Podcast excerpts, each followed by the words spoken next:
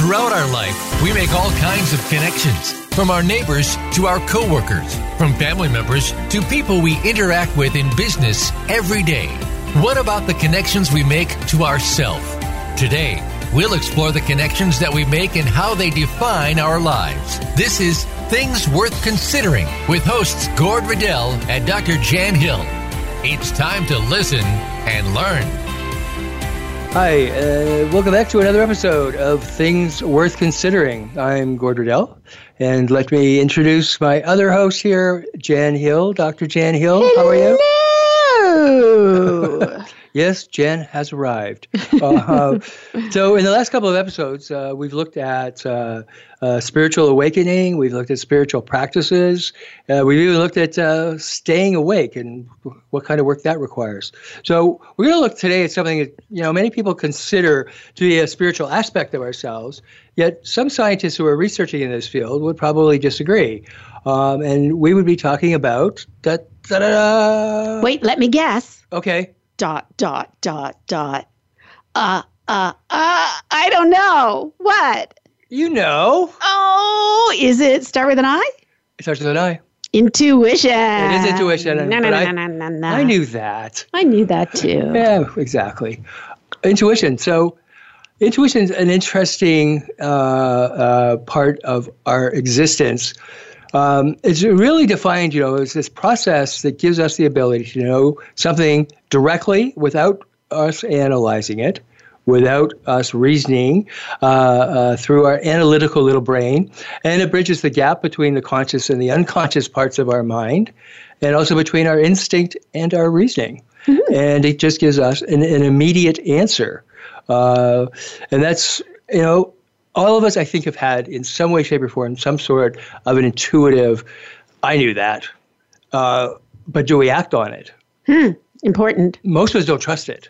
Yes, that's true. Not at all. Yeah. I think that children have it incredibly strong, because one of the things about intuition is it runs with our emotions. Mm-hmm. And through our feeling state, not through our thinking space. Mm-hmm. Because it, you know, our brain will talk itself out of anything that you are bringing in as an intuitive insight. Mm-hmm. It'll say, no, it's not. And we will actually backtrack. And people get into all kinds of trouble by not listening to that.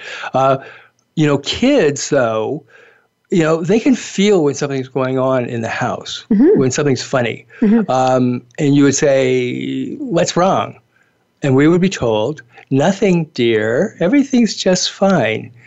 As it was said through my mother's grit teeth. Mm-hmm. Mm-hmm. And so kids then, if they're consistently told that what they're feeling isn't real, then there's only one place a kid can go to on that, and that is not that the big person is wrong, but that I must be wrong.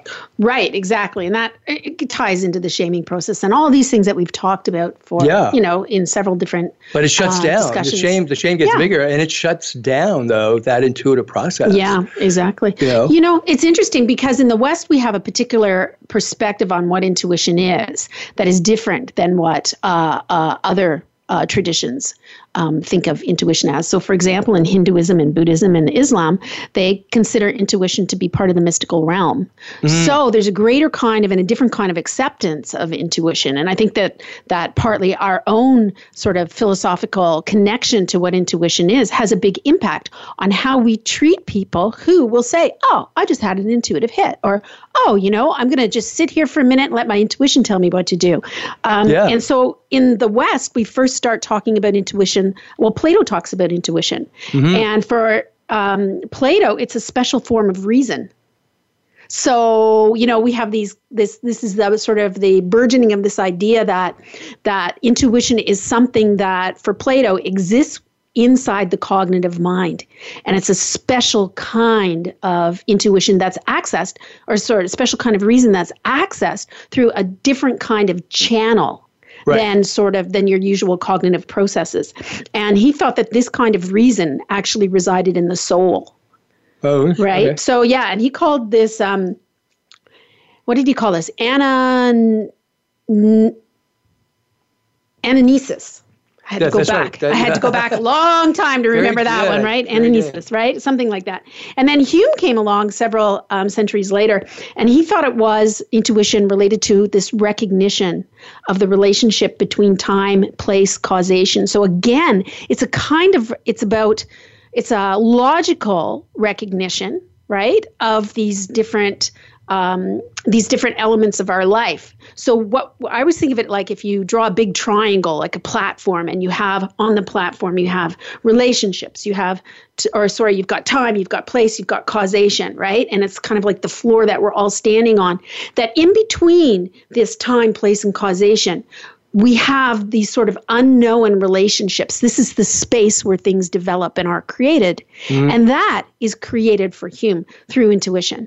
Okay. So that's our understanding is created in this knowing. And it was really Kant, again, a few centuries later, who came up with this idea that you were referring to, that intuition is about the senses. It's a felt sensorial experience that actually affects it has an effect on our brain. And our brain is saying, no, something's happening. You're feeling this, you're hearing this, you're, experiencing this, whatever. But we look out into the world around us and we don't have the observed sort of data to go, oh, that's the source of the stimulus. I know why I'm hearing a cat meow, or I'm feeling like something's going to pounce on me, or whatever it is. We don't see the cat. Exactly. Right? Exactly. But I think that goes back to, perhaps where that all began. I have my own theory on that one. Okay, but, let's hear it. I just wanted to pick up on one thing you had said, though, previously, and that is that we value in the West. Mm-hmm. I want to know, so tell me what you think. Okay. I don't say, tell me what you feel. Right. The best, the people who are the sort of the top in any field are the ones that tell you what they feel. Right. And in that split second, they cannot tell you why they feel that, why they think this is a bad idea, why is this a bad business idea that won't fly. When they analyze it, then they'll give you the data. Right. But that gut, it just boom. And I think we call it a gut reaction as a way to separate it out of our head. Right. Because it can't happen in our head. Right. Yeah. Right. And the neural receptors in our head and our gut are connected. We actually have more neural receptors in our heart-gut connection along, I think it's the vagus nerve, right? Exactly. Along that, than we actually do in our head. Yes. It's in our brain, right? Well, I'm not sure what's left in my head. I had nothing left in mine. I think it's short-circuited one night. They didn't tell me. So my theory, this is my theory of intuition. Intuition is actually the primary experience that we would have way back in the days of old when we lived in caves and we had woolly toothed mammoths and everything else out front of our cave looking for a snack. The intuition would fire off. It would immediately tell us, like the cat, like you said, was about to pounce, or you can't see it. But our intuition is like this radar system that is constantly in touch with parts of our environment that we can't be in touch with. Like all of our sight, our hearing is not strong enough to be able to take it all in. So we have this sort of sweeping system of the intuition. Mm-hmm. Now, the moment it detects, when it's in fine working order, the moment it detects something that is of a threatening, position to us, it would then fire off. So what does it fire off? It fires off fear.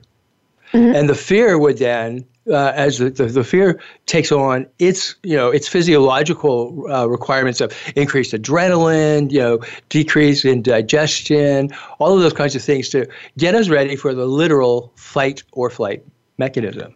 Okay. So what's happened, though, is that as we move forward, we moved out of the fields, we moved out of our caves, we centralized, we created cities.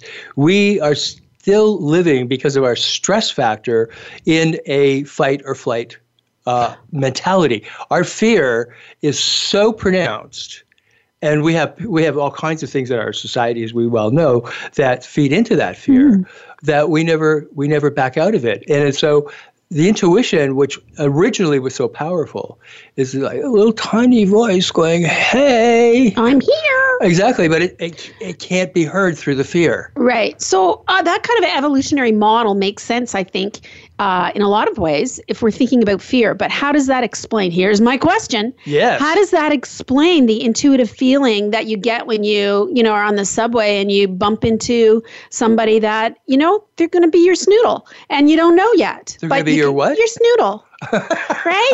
You're going to fall in love and everything's going to be great. Or something, you go into a job and you're going to get it. Or, you've done great on a test. Or for a positive affirmation, or affirmation comes later, but a positive experience, positive message in the intuition. How do you account for that? I think that intuition doesn't give us just that warning system. Yeah. What if this person was someone who was now going to stalk you? You would have another feeling. Yeah. So it can give you, I think it can give us a range of experience that isn't just fear, and perhaps just the lack of firing of fear becomes then a positive experience. Oh, no, I disagree with that, because I think my happy intuition feelings are markedly different than, they're just not a lack of fear. They're something else completely different. Tell me about that. Well, they just are, right? You're going to have, that you go into a restaurant and they've got the best, most amazing chocolate sundae there and you just know it. Yep. Right? That is not a lack of fear. Well, that's not an intuitive piece. That is an intuitive piece. Why? How did you wind up there with the best chocolate ever? Just walking down the street, you're going, oh my God, it's in that place. I just know it. Or, you hear it all the time. People who come to the school and they don't know why they're here at the school, at the college. And they just don't know. And they just see something and then they send an email and then they register. And then they're like, hey, this is the best thing that ever happened to me, right? That's not a lack of fear. No. It's something else. But that lack of fear allows for other feelings to exist.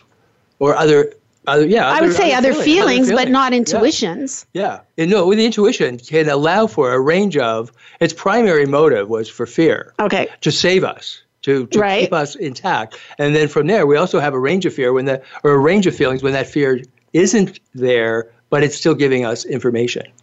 Okay, so that was my whole question, though, right? How does the evolutionary model actually explain that? You can't have fear firing and feel the other feelings. Oh, okay. Well, I'll think about that. Okay. I'm not convinced. What, that you can't have fear firing? No, that you have to have no fear firing, because I don't think you can ever have no fear firing, but I don't think that you can. Well, that wasn't a black or white statement. We're talking about a range here of experience. Right, but okay. That's okay. It's fine. Don't shut me off. No. No, because what you're saying is that, what I hear you saying is that in order to feel a good feeling of intuition, you have to actually have the barrier of the fear feeling, which blocks the good feeling of intuition and the wider range of intuitive hits that you can receive. You have to have that at a lower level. At a lower level, right. Yeah, so that's what I'm saying I disagree with. Okay. Right. That's all. All right. Because it would make a determination that this wasn't a dangerous situation. Right. So it would go down, and then we would have access to another range that would come in on the intuitive. Okay. Okay. Yeah, I think they're different. Maybe they're different neural pathways. I don't know what they are. Maybe because you're on the subway trying to find a schnoodle or whatever. I know, that could be true. Looking in the wrong place, girlfriend. You're in the wrong place. Exactly. My schnoodle. My intuition would have said, just don't go on the subway. We will continue this somewhere. Bring it back on air shortly. Yeah. Okay. So we've totally disagreed about what's going on the inside. No, we don't. We don't disagree whatsoever. We know that it's a very powerful experience that brings people into safety. It also brings people into loving relationships. It brings us, as Jan said, people from the college comes here. Yeah. And they're like, I don't know how I found this place. And that's kind of interesting when that kind of thing happens. Mm-hmm. So, what's going on with the brain here, though? Do you think, is there anything happening with the brain? I don't know. What do you think's happening with the brain? I'm not sure that it is. I mean, there has to be some sort of a neural pathway that exists between my gut and what I think, because eventually, what we do know is that we have to analyze. We have to be able to sort of analyze as to back up why we made the decision that we did. There's some analysis, in order for us to put it into play. Right. Right? Right. So I have to move it from my gut, in other words, outside of my thought process into my thought process somehow. So that's the whole conundrum, right? Is intuition actually a real thing that we don't know what it is, we just experience it? Or is it something that we retroactively say, oh, I had an intuition about that? Because if it is actually something that we don't know, that we don't know if it exists or not, right? Mm-hmm. Then you wouldn't look in the brain necessarily for any evidence of any brain activity going on, right? You would just rely upon your experience. If it's something that you look at retroactively, and I don't think it is, but if you just look at it retroactively, then it's really just kind of an argument, and like it's kind of a moot pursuit in a way, right? Because then it just becomes something that you look for after the fact. I think so. Right, for legitimation. You know what? I think we should do. I think we should come back and take a look at this afterwards. Sounds like a good plan. Because we need to take a break here. We're going to continue to duke it out here. But intuitively, we know that we will work it out. Or that I'll win. Or that you'll win. Yeah, but that's not going to happen. So this is Things Worth Considering, including our little foray into the world of intuition. And we will invite you back in just a couple of minutes.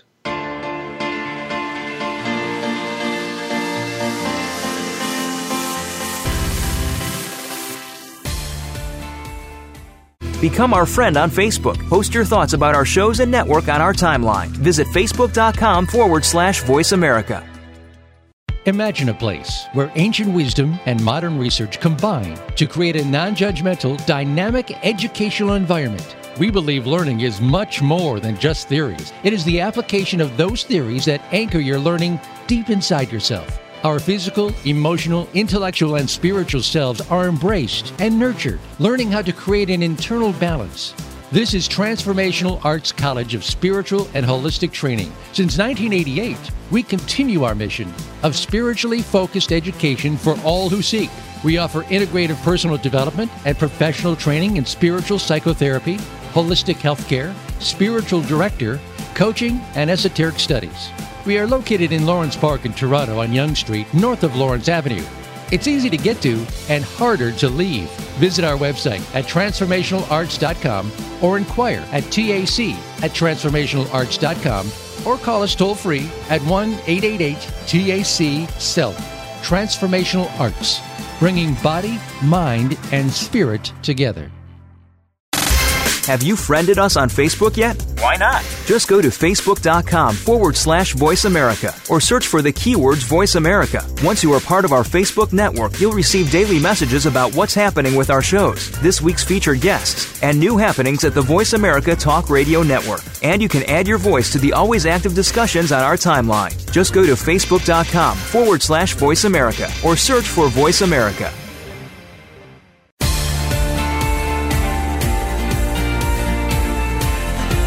You are listening to Things Worth Considering with Gord Riddell and Dr. Jan Hill. We'd love to hear from you via email to info@spiritgrows.ca. That's info@spiritgrows.ca. Now, back to Things Worth Considering. Hi, welcome back to Things Worth Considering.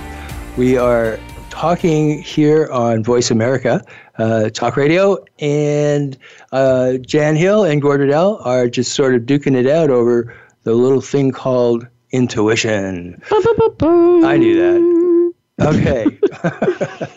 So, Jan, what do you had said something about a vision in your mind. What's that about? So you might see the answer, like how questions, if we have questions, how intuitively that flashes back to us. Oh, yeah. So intuition works differently for different people. Oh, sure. Right? So we often talk about it as a gut instinct, right? Yep. But it works differently for different people. So what that means is somebody's intuition might they might get a gut feeling, or they might feel something in their hands. I have a client who gets tingly hands when they feel something intuitive. So that's their signal, their sign that, oh, this is an intuition, right, as opposed to just a wish or a hope or, something like that, right? Or a phobia or something, right? Yes, yeah. Or some people might hear a voice in their head. It doesn't mean they actually hear the voice talking to them, although they might. But rather they sense that there's a voice in their head there. Or they might hear a sound like a bell or a whistle, or they might hear a certain kind of music, right? So there's an actual kind of, this gets back to this Kantian idea that that intuition is a sensory experience, right? That there's something going on in the brain that's connected to our senses. It's just that outside of our body, we actually lack, the bell doesn't actually ring. We just have some sort of auditory memory of a bell ringing, and there's something that happens in our brain that makes that bell ring when we have a particular feeling around something, right? So the bell rings in our brain and we go, ding, oh, that's my intuition saying, go get that chocolate fudge brownie now, right? You might actually have a vision in your mind. Go get that cocktail. Yeah, so some people, especially artists, right, will actually see in their head, it will come to them intuitively, the picture of what it is they want to create, or an engineer of how to make that mechanism work, what little gadget gizmo-y thing actually has to happen. Computer programmers will talk about being able to see code just show up in their brain, right? You might see a specific color. Some people think about this as auras when they're around people. They might say, oh yeah, that's I see your aura. So is the aura actually something that's being emitted from the body that only they can see, or very few people can see, or emitted around the body, or is it something that they actually sense that actually then shows up in their brain as a color imprint, a color coding, right? Or you might become super aware of the relationships that you observe around you. And intuitively you go, oh, they're not getting along, or this is something funny going on here. Right? I think a lot of people have that more than they even realize. Oh, I think so too. One of the things I know is people who are looking for houses or apartments. Yeah. The agent can come up with exactly what you want. 3 bedrooms on the valley, by the water, And you go into the one, and it's just like so awful feeling. Mm-hmm. The other one, even though they're identical, they could be painted the same color even. Yep. The other one would have, just a wonderful, experience to it. And that other one that felt so bad is, something has gone on in that property that, anyone with a level of intuitiveness is tuning into somehow. Yeah. This is really verging on the whole psychic, spiritual mediumship. Yeah. What's really going on here? And I think that this is where we struggle in Western philosophy, right? Is when we see it as either a physiological function of the brain, or we see it as something sensorial that's emitted outside of us that we receive, but we don't know the mechanism, right, through which the energy comes to us or is processed by it, then we get stuck in a conundrum. If you see it as something mystical, as something linked to the spiritual or etheric realm, then it becomes a completely different thing. Absolutely. Right? Absolutely. Yeah. And so when I talk about the house, that's kind of starting to cross over on that. Is the house, emitting something or... are we just getting a read on the people who live there just had a very unhappy life or whatever? And, certainly you can, or certainly I can walk into someone's home and know that they said, he's here, stop fighting. And they put the smile on, and yet I can feel that they're in the middle of a fight going on. Right. And it feels kind of weird. Yeah. Especially when you're feeling that, but you're looking at a smile. Oh, nice to see you. Yeah. It's sitting underneath it. It is. Yeah. It's a bit of a disconnect at that time, but I trust not to smile. Right. I had a client who used to smell her grandmother's chocolate chip cookies when something felt good, when she was stressed out about something, right? So there's the fear piece. And she knew that she was going towards something good, so that the stress was part of the process of moving towards something good. She would smell cookies. I love it. And when it was, the process was leading towards something that would have a negative outcome, the cookie smell didn't show up. Really? Yeah. Really? So she'd wait around, she'd engage in the process for just about as long as she thought she needed to see whether or not the cookie smell is going to show up. It's cool, eh? So, yeah, that is interesting, actually. Yeah, and so for some people, right, some people say, well, what's actually going on here, right? Why do you smell cookies? So there's this thing that happens in our brain called synesthesia, and a certain percentage of the population, roughly about under 10% of the population, actually have this, and it's usually linked to people who are are smart, right? Yep. Pretty smart. So what'll happen is they have a crossover in their neural networks of their sensory input in their brain. And so you get people who, mathematicians who might read a row of numbers and all the prime numbers appear to them in a particular color. Oh, wow. Okay. Yeah, isn't that amazing, right? Yeah. So, you know, they go 1, 3, 5, whatever, 7, blah. They go through all the prime numbers. They just whip them off so fast. They're whipping them off. They're just reading in their mind the vision that comes to them color-coded. Wow. Right? So for somebody who artists, a lot of artists like that, a lot of famous, you know, really famous art people have synesthesia. So they might get a particular feeling that is associated with a color. Right. Right?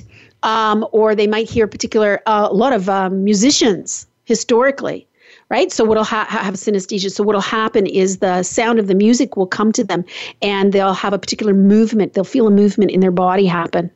Right? I think that's something that most of us could probably relate to when we hear music. You want us, you know, move in a particular way, right? Yeah. So dancers, that sort of thing, right? So there's this crossover in the neural nets of the sensory input things. And here's what the cool thing is. Our brain doesn't care what sort of channel the sensory input comes down. Once it so you can hook your eyes up to your ears inside your brain, and you can put you can put a sound next to your eye if your ears aren't working, but it's hooked to your auditory center, and the sound will show up through your eye in your brain. Really? Yeah. Wow. And vice versa, right? Yeah. So the input's just going into the sensory input place in your brain. Well, I think, you know, this, well, in some ways also, this ties back to actually our very first show called Eureka. Yeah. You know, of when we get those insights into something, you know, an answer that we've really been looking for. There's a very fine line between intuition and the creative and those sparks of aha. They're very, you know, there might be a split second, even if it's a split second, it's probably way less than that, of getting that kind of information. Because when you were saying about, you know, musicians and artists and so on, some of the great inventors who were, you know, something was missing a certain, something just didn't come together and all of a sudden, boom, intuitively they knew what they needed to do, like to build a car, to build an airplane, to, you know, or to build, you know, personalized computer systems. I'm still not over. I want to get still angry with that person. I don't like personalized systems.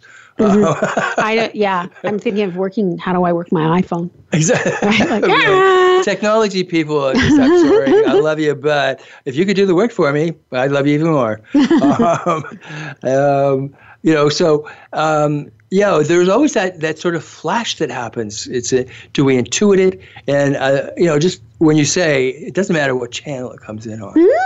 It's just as long as it comes in, you know. But I think, you know, they've done studies of people who have, say, a group of people where they've done this, all had MBAs, all graduated, you know, in a good place, in good schools and so on. And then they went back and looked at them, say, 20 years later to see who was it that was now running the corporation, who was still at some level in the corporation, who was like really working at the MBA level of being an executive. And there was always that something about the person who was running the corporation that had gotten up to that place. And they had that gut feeling present for them. That when somebody brought to them an idea of business, they would very easily just in the moment be able to say yes or no. If you said why, it would be like, I don't know. I just know it's not going to work. And then upon analysis, then we'd be able to come up as to why, you know, that wasn't there. But definitely there's an advantage to, you know, us allowing that into our lives. Oh, totally. Absolutely. You know, it's, it definitely has an advantage that plays out in a whole lot of ways. You know, Albert Einstein said that, and it widely been quoted, the intuitive mind is a sacred gift and the rational mind is a faithful servant. We have created a society that honors the servant and has forgotten the gift. And that's, again, it goes back to that. So what do you think? Not, what do you feel about this? Because what I feel about this is probably much more accurate than the thought that you're looking for. Now, have you ever noticed in therapy sessions, you can ask a client, what do you feel about something? And they'll tell you what they think. Well, I think blah, exactly. blah, blah, blah, blah. And I go, well, that's great. Now, how do you feel about that? Yeah. Right? Yeah. And I think we do it. Yeah. Because I think we do it and we don't even know that we're doing it. No, because it's just so expected of us. Yeah. You know, very rarely, I mean, we might say, you know, so how do you feel? Oh, good, fine. Mm-hmm. We have all these throwaway lines that are meaningless. Mm-hmm. So when someone, though, says, what do you think about that? It feels much more of an invitation mm-hmm. to partake in a conversation, whereas what you're feeling about this, sounds all right. Yeah, because conversations are really about doing. In the West, conversations about doing. Yes. Right? It's not very rarely about how you feel. Unless, you know, you are having a particular conversation about how you feel about something. But that's a very specific, or yeah, exactly, right? But that's a very specific kind of conversation, usually with a very specific kind of person. Yeah. In a very specific kind of relationship. In a very specific kind of environment with a specific topic. Yeah, yeah, right? Well, it's really specific, huh? Yeah, exactly, right? Now, sometimes the intuition, if it's bringing through this information, Sonia Choquette is a well-known teacher of intuition, and she says that intuition doesn't tell you what you want to hear. It tells you what you need to hear. Ah, that's the pain of it. It is. It's kind of brutally honest without filters. You know, which, yeah, okay, let's face it, you know, most of us, go through some sort of a process where we want to present the information as, as nice a way as possible, mm-hmm. But mm-hmm. sometimes our intuition just comes back in and just bangs us, mm-hmm. It's like, I didn't want to hear that. It's, what was it? There's something I just read that said that, people really love people who are honest and direct and open with them until they're saying something that's really open and honest and direct that they're not ready to hear yet. Yes. Right. They're like, how dare he? Yep. We've all encountered that. And that's interesting, that what Sonia here says about the, telling us what we need to hear. We don't really want that very often. Well, often I think because sometimes what we need to hear is the sort of the nexus. It's the where there's a jump off to a really deep learning. Yeah. And learning sometimes is painful. And I hate jumping. Yeah, it hurts my knees. Yeah. And at the same time, learning is not intuition, but there is intuitive learning. Oh, absolutely, right? Absolutely. Now, let's go back to technology here. Mm-hmm. I see these things and it says that it's very intuitive, that my Apple, whatever, I shouldn't say names, but my phone, my computer and everything is very intuitive. There's nothing intuitive about it. It's not making decisions for me.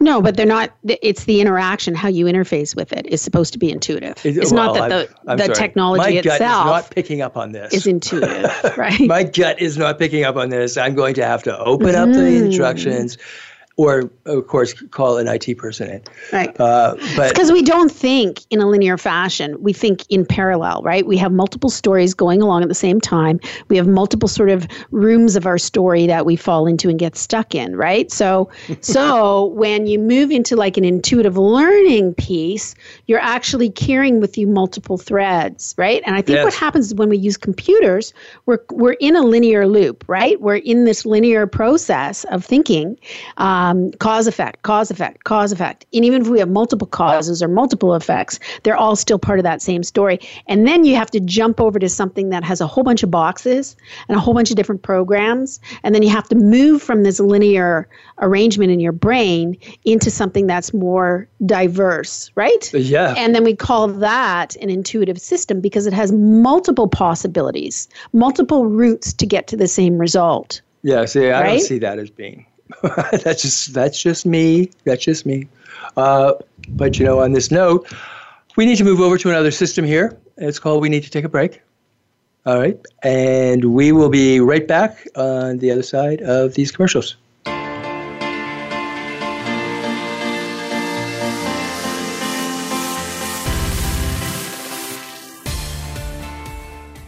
Become our friend on Facebook. Post your thoughts about our shows and network on our timeline. Visit facebook.com/Voice America. Imagine a place where ancient wisdom and modern research combine to create a non-judgmental, dynamic educational environment. We believe learning is much more than just theories. It is the application of those theories that anchor your learning deep inside yourself. Our physical, emotional, intellectual, and spiritual selves are embraced and nurtured, learning how to create an internal balance. This is Transformational Arts College of Spiritual and Holistic Training. Since 1988, we continue our mission of spiritually focused education for all who seek. We offer integrative personal development and professional training in spiritual psychotherapy, holistic healthcare, spiritual director, coaching, and esoteric studies. We are located in Lawrence Park in Toronto on Yonge Street, north of Lawrence Avenue. It's easy to get to and harder to leave. Visit our website at transformationalarts.com or inquire at TAC@transformationalarts.com or call us toll free at 1-888-TAC-SELF. Transformational Arts, bringing body, mind, and spirit together. Have you friended us on Facebook yet? Why not? Just go to facebook.com/Voice America or search for the keywords Voice America. Once you are part of our Facebook network, you'll receive daily messages about what's happening with our shows, this week's featured guests, and new happenings at the Voice America Talk Radio Network. And you can add your voice to the always active discussions on our timeline. Just go to facebook.com/Voice America or search for Voice America.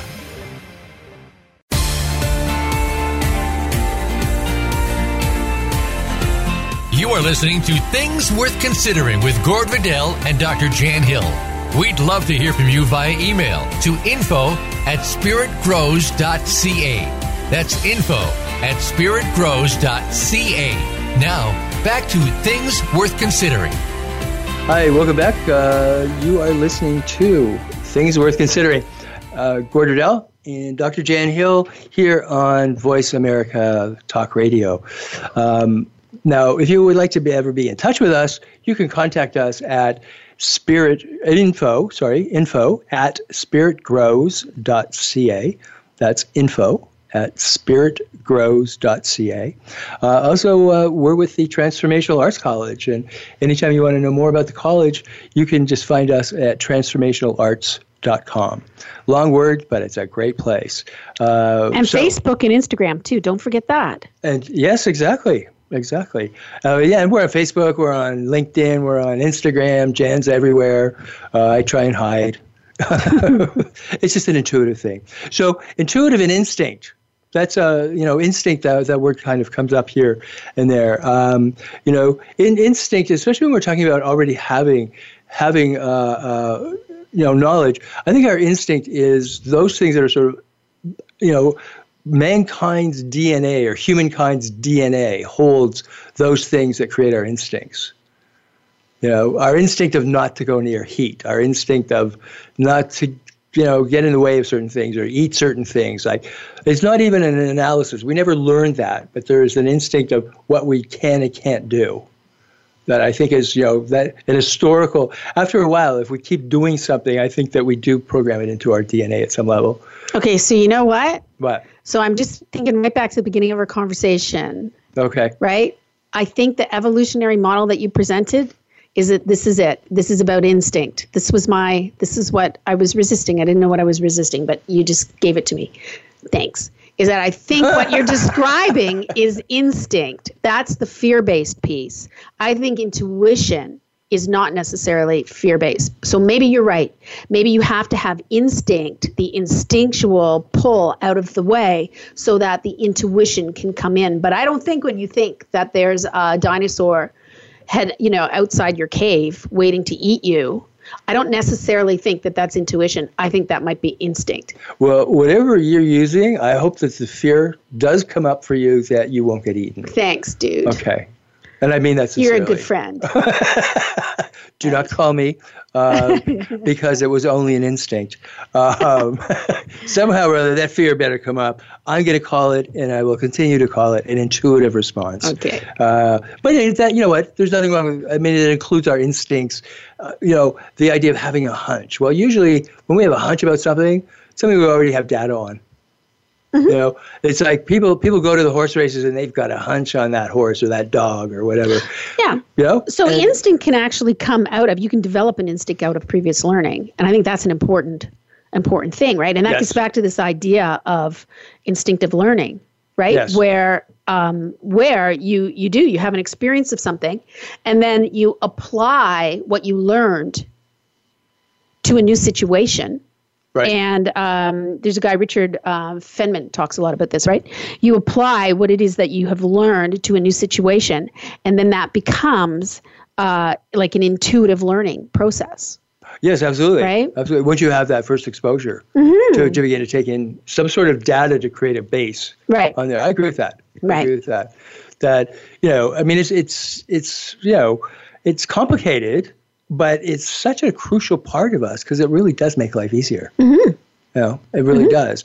I think that the best thing we could ever do is when a child is feeling what's going on in a house is to tell them that, oh, no, there's nothing going on here, and shut that down on a kid. Sure.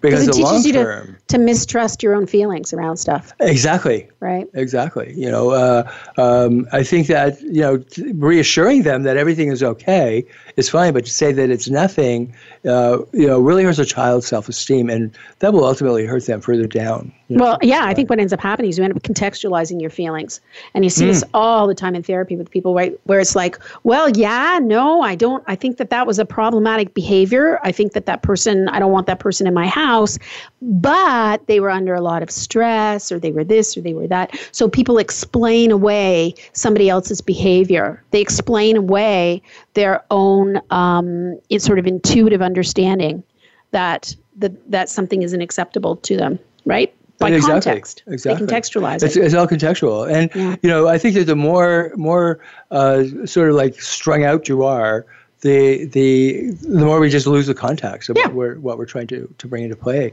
I think that intuition, hunch, gut feelings, whatever, works best when we're quiet. You know? Okay. You have some level of calmness to it, you know, unless it's absolutely a danger thing. I mean, you know, we don't want that piece to go away. We don't want that piece that when you're introduced to someone and you shake hands with them and you just instantly get a, oh my God, this is a dangerous place or not a good person or whatever. We need to keep that. That instinct. There's just that instinct. Aha! That you said it. I'm just saying it to you because we're almost finished and I want to go home. Ding, ding, I won. No, that's an intuitive thing. I think when, you know, you have that sensory piece of being very close to someone, you touch hands or whatever, and it doesn't feel good, trust it. Trust the instinct. Yeah, trust that feeling.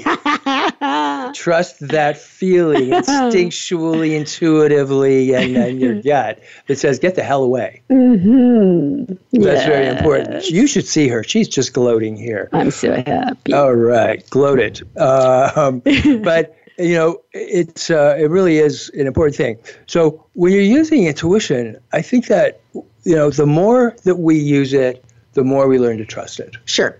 We really do. I agree. Now, so how do you do that? Students ask me that all the time. And that is, if you are picking up, you know, or, you know, something like someone's suddenly feeling ill or something, and you ask them if they're okay, it's just a way. It just confirms, you know.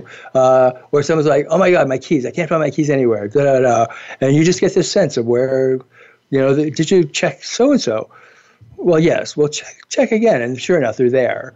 And they're like, how did you know that? Mm-hmm. It's like, I knew that. Mm-hmm. But I don't know how I know that. Mm-hmm. All right. So the more often you do that, the more you're absolutely going to trust it. Mm-hmm. You know, I think that it should be an important part of our lives. Mm-hmm. You know, because we get in trouble with if we don't do it. You know, sitting quietly. I think that meditation plays a role. It comes up in a nice, calm way. Certainly, when we teach it here, it's I mean, there's a whole series of, you know, is it like a medical intuition? Then that's a totally different approach than you know, just opening our own. In fact, I think we wanted to extend this. You know, here on the show, I want us to go into the whole area now of the psyche or the psychic and mediumship. Mm-hmm. Because this, you know, it's like, well, where's this coming from? What if it's like an ancestor standing beside me, or a spirit teacher who's like giving me all this information? It's nothing to do with intuition. We're just totally guided, mm-hmm. Are we? Yeah. And that's where I think our next show is going to be exactly about that. I think that's a great idea. And I think that that's an example of how the rational mind, right, wants to override the feelings and find a source or a causation, find an origin of something to be able to explain the process. And I think the really cool thing about intuition that we can all like sort of really take away in many ways is the idea that is to know when you're having an intuitive hit, know how it shows up for you, how it feels, and then you can choose to pay attention to it or not, right? And I think the tendency is to let our rational mind gets busy, looks around and says, well, there's no verification. There's nothing observable here that's going to explain that. So I'm going to let that intuitive hit go, yes, right? I see this all the time in relationship counseling, right? Where people are like, well, you know, I just feel like this person's not the person for me, but I want them to be the person for me, right? Yes. And they go down all the list of 25 qualities of that person that make them the ideal person for them. But then, you know, deeper inside, they know that that's their brain just trying to override their feeling. Yes. Something that they really actually know on a deeper level, right? And it's on an intuitive level. They're like, not connecting. Yeah. Yeah, so I think it's important to respect your intuition. If you invite your intuition into your life and it shows up and it brings a message, something you need but you might not want, for example, right? Then you have to be respectful of that. You can, if you choose not to accept that, then consciously choose not to accept it. Exactly, right? Exactly. I think that you know, being respectful of our own intuition is incredibly important. I think how we use it is incredibly important too. I think tuning in on other people is just crass, and it's rude. Yeah. And it lacks boundaries. Yeah. And we should not ever do that. Yeah. Without permission. Yeah. I'm really adamant about that. Yeah. I just think that it's such a violation of privacy that someone is sitting there reading our energy. Yeah. You know, without an explicit saying, oh, are you doing a reading or are you doing a healing or energy work or a Reiki, whatever?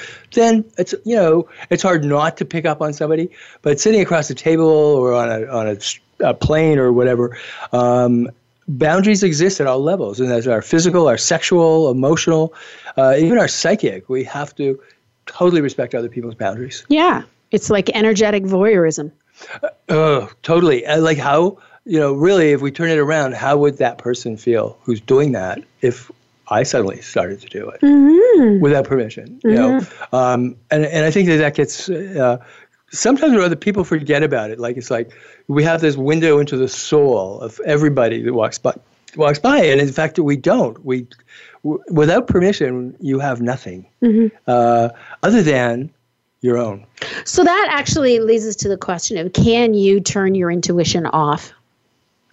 Well, can an intuitive person do that? I don't know if we can turn it off. I think we could perhaps pull it inside more, so that it's more about, you know, sort of internalized, as opposed to being, you know, this you know, having our energy that's so extended that it becomes like, you know, those horrible nets that they use for fishing in the sea that catches everything.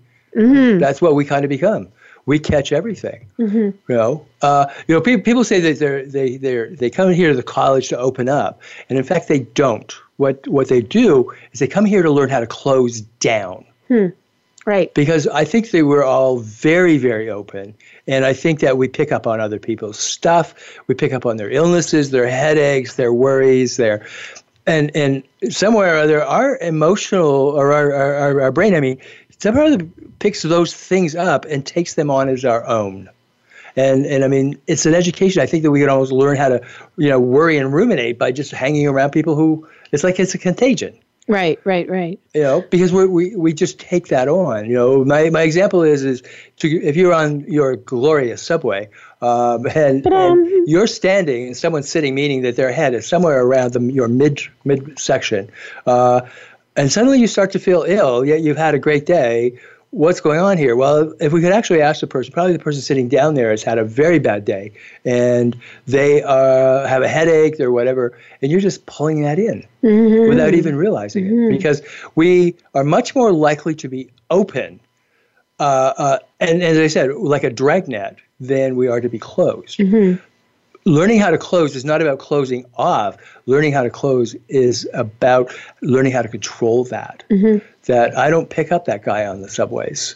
Bad day or headache or whatever. Or that I learn how not to pick up someone who's ruminating all the time. That I start to ruminate with them. Hmm. No.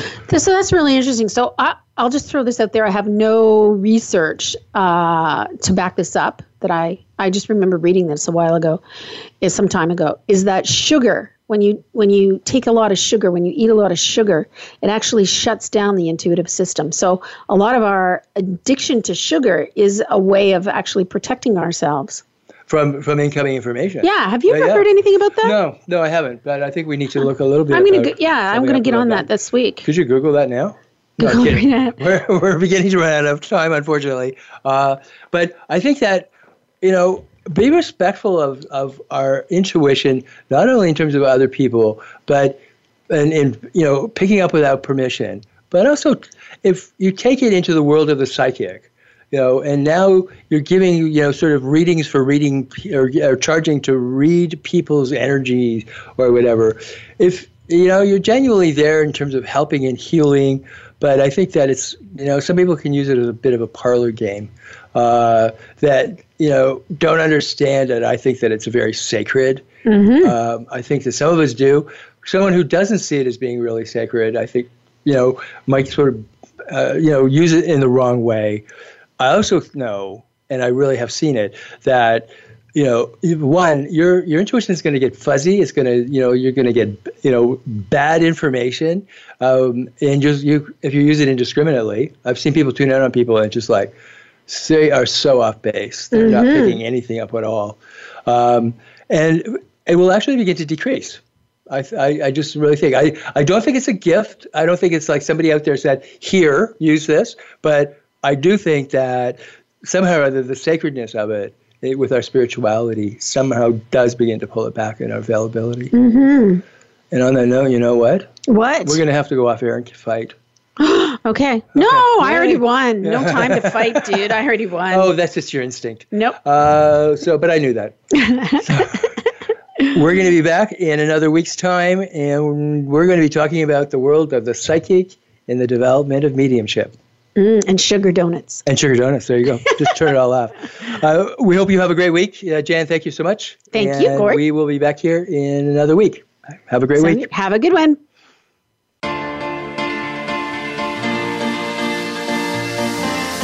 Thank you for tuning into Things Worth Considering. Please join your hosts, Dr. Jan Hill and Gord Riddell, for another edition next Thursday at 5 p.m. Pacific Time and 8 p.m. Eastern Time on the Voice America Empowerment Channel. This week, think about the connections in your life and how they define who you are.